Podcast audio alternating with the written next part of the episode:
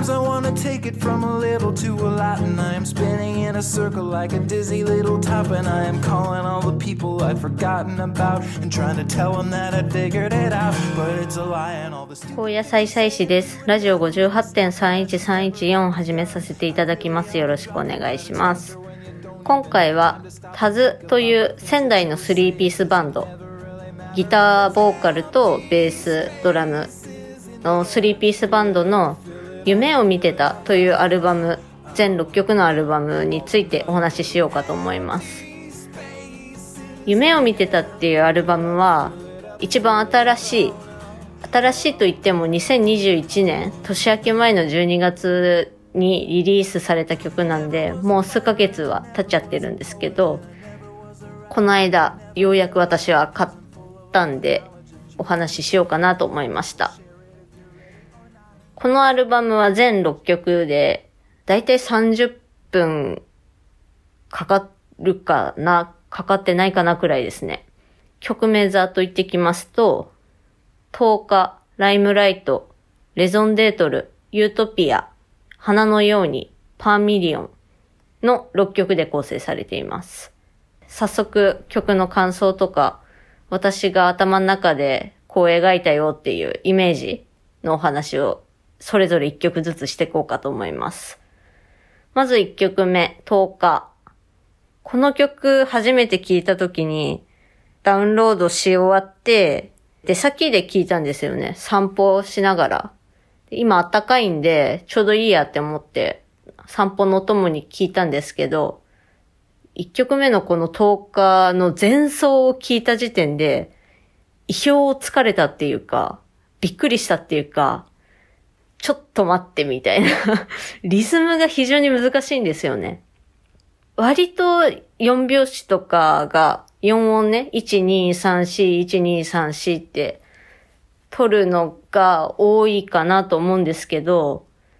この10日という曲っていうか、まあそもそもタズ自体がね、結構難しいんですよね。リズムだけでも。割と珍しく3というか8分の6拍子を基準にしてはいるものの、前奏から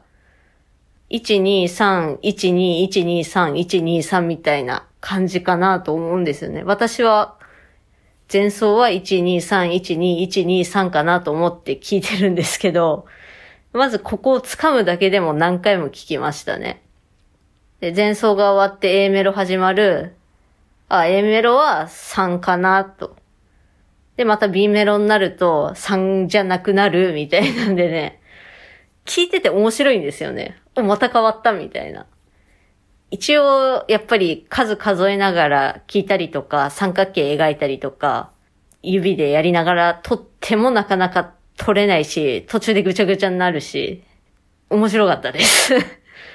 曲のイメージっていうか、私はだいたいいつも聴きながら、どんな曲でも聴きながら頭の中で MV とかミュージックビデオだったらこういう風に作るなとか、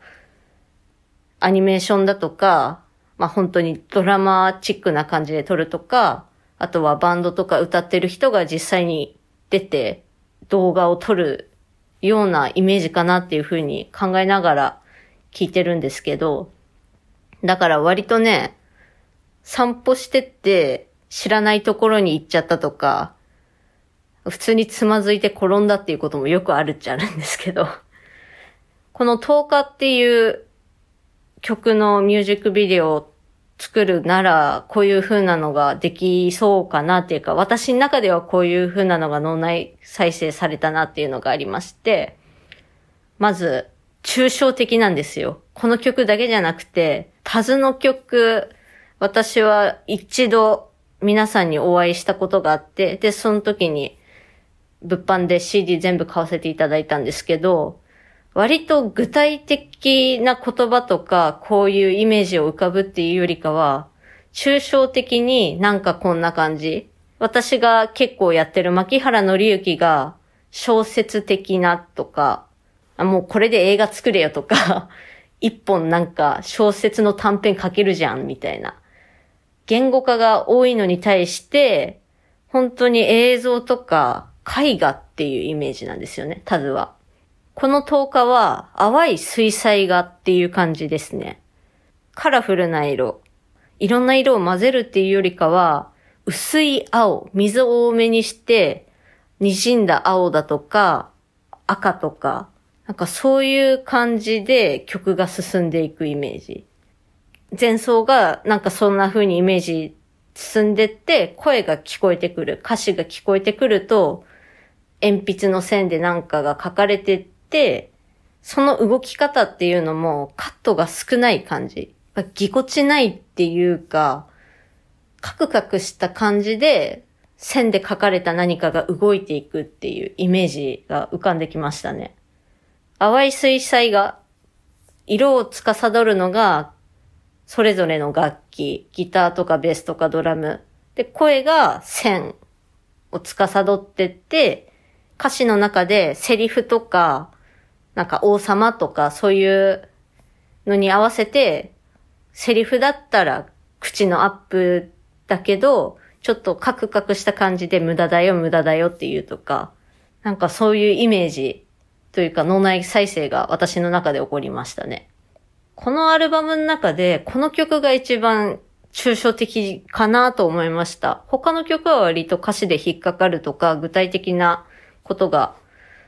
イメージとして浮かんだんですけど、この曲はね、こう、お話しするのに難しい。けど、私の中ではしっかりとイメージが浮かんでいる。私がもし動画とか、なんかそういう絵の才能っていうか、まあ、作れるような技術とかがあったら、これを選んで、割と難しめな方が燃えるじゃないですか。だから、これを選んで作るかなと思いましたね。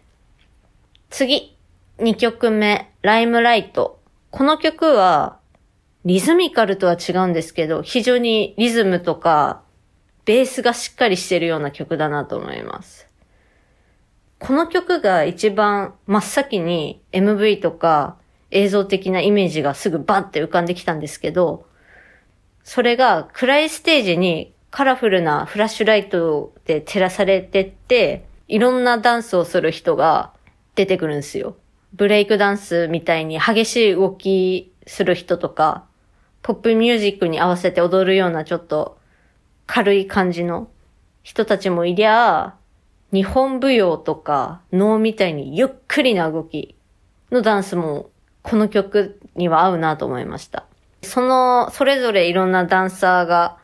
まあ一人ずつ踊ってるんですけど、そのカットが1秒ちょいくらいのカットで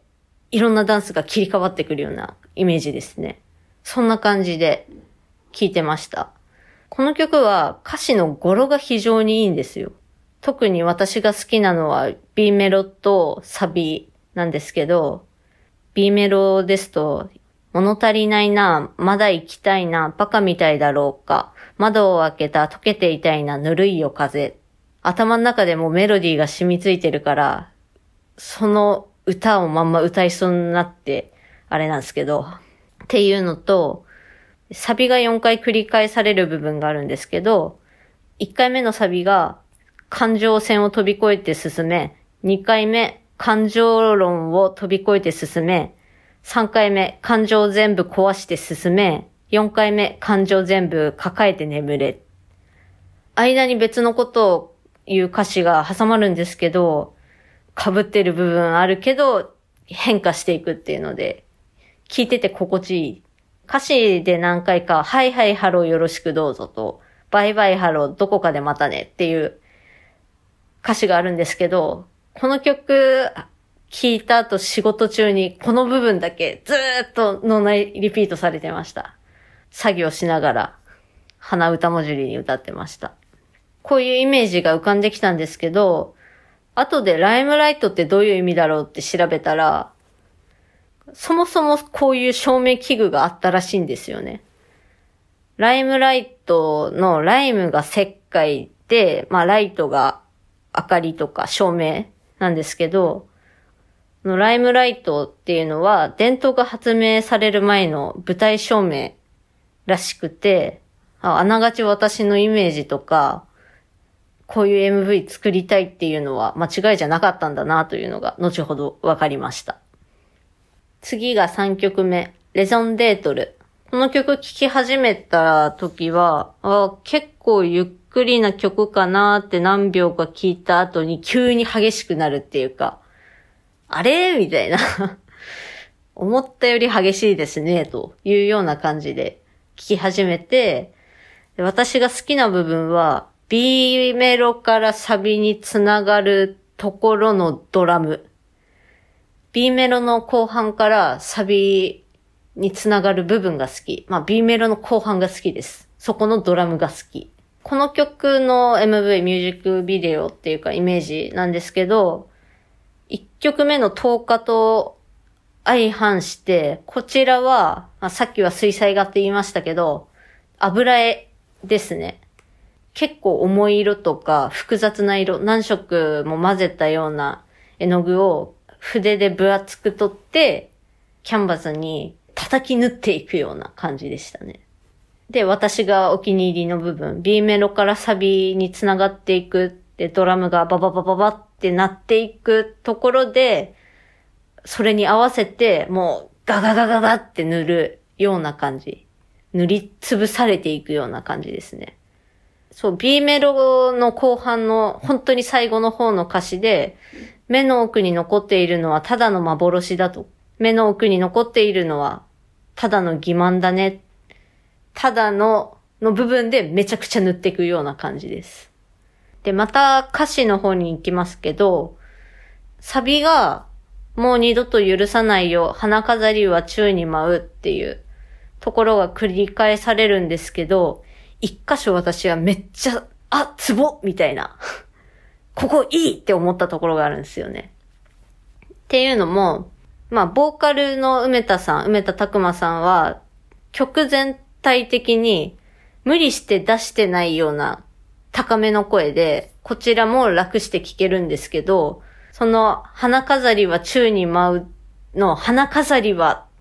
のところで一箇所、その私が好きなところ、あ、これめちゃくちゃ喉震わせて歌ってるっていう部分があるんですよね。聞いてて、もうここだけ何回かこう、5秒くらい戻しながら聞くっていう変態チックなことをやりました。またライブとかでこの曲やってほしいなっていうか、至近距離で演奏を聴きたい、音を浴びたいなと思いましたね。以上がレゾンデートル。聞き慣れない言葉なんですけど、調べたら存在理由とか存在意義みたいな言葉でしたね。次、4曲目。ユートピア。ちょうど今自分に春になってきて、暖かくなってきて、空気も湿ってる感じが似合う曲だなと思いました。春の、まあ、できれば夜にお散歩するときに聴きたいなと、私は思いましたね。この曲を聴いたときに、私は、ベースがメロディーを歌ってるっていうか、なんかね、ステップを踏んでるような曲なんですよね。これは、先ほどのライムライトと同じような感じで、サビの語呂がいいっていうのもあるんですけど、あとは私が歌詞で好きなところがあって、ここからどこまでどれだけ生きるか自分の心はひとまず蓋してそこから大人は僕らを諭して偉いもんだって笑ってる。こう全部一息で言いたくなるような歌詞っていうのと、あとこの曲は最後の最後で、ようこそ僕らの大人の世界へで終わるんですよね。一息で言いたくなる歌詞の中で、そこから大人は僕らを諭してっていう感じで、大人と僕らっていうのをあっちとこっちみたいな感じで切り離してるんですけど、最後の最後で切り離していたのが一緒になっていく。まあ、ある意味皮肉なのかもわからないけど、いろいろ考えることができて、おいいなと思いましたね。5曲目、花のように。この曲の私の中で浮かんできたイメージとか MV、ミュージックビデオっていうのは、タイトルの中で花ってあるんですけど、白い花吹雪の中っていうか、桜じゃないんですよね。でもなんか桜みたいな、桜、満開の桜がバーって風に乗って花びらが散っていくけど、花びらピンクじゃなくて真っ白のやつ。雪じゃないんですよね。花なんですよね。花吹雪なんですよ。まあそういう空間の中で、バンドメンバー3人が向かい合って演奏しているっていうのが浮かんできました。で、特に真ん中にカメラがあって、こう360度ぐるーってゆっくり回りながら、それぞれの手元とかを映していく感じ。そういうイメージを受けました。歌詞が普段の生活の中で感じるようなことを表してるんですよね。次の休みは何をしようって2回言ってるところとかね。皆さんもよく思うことだと思うし、あと小さな不満とか不安みたいなのを歌詞の中で表してたり。私が好きなのは B メロの歌詞、1番と2番の B メロの歌詞なんですけど、はしたないなこの世界は花びら一枚。つかめないこの僕らはどうしようね。確かめたいなこの世界は花びらのように散っていく中で僕らどう映るか。この部分の語呂がいいっていうか、1番と2番で全く同じような文字数とか言葉の転がり方っていうのが非常に合ってて、こう聞いててなんかニヤッとしちゃうんですよ。あとは、声っていうか、歌い方自体も全体通して結構好きで、特にサビの声の重なり具合が耳に心地いいんですよね。なんか、あ、これはちょっと、同じ音程を何個か重ねてるように聞こえてるんですよね、私は。それは非常に好きですね。次、最後の曲、パーミリオン。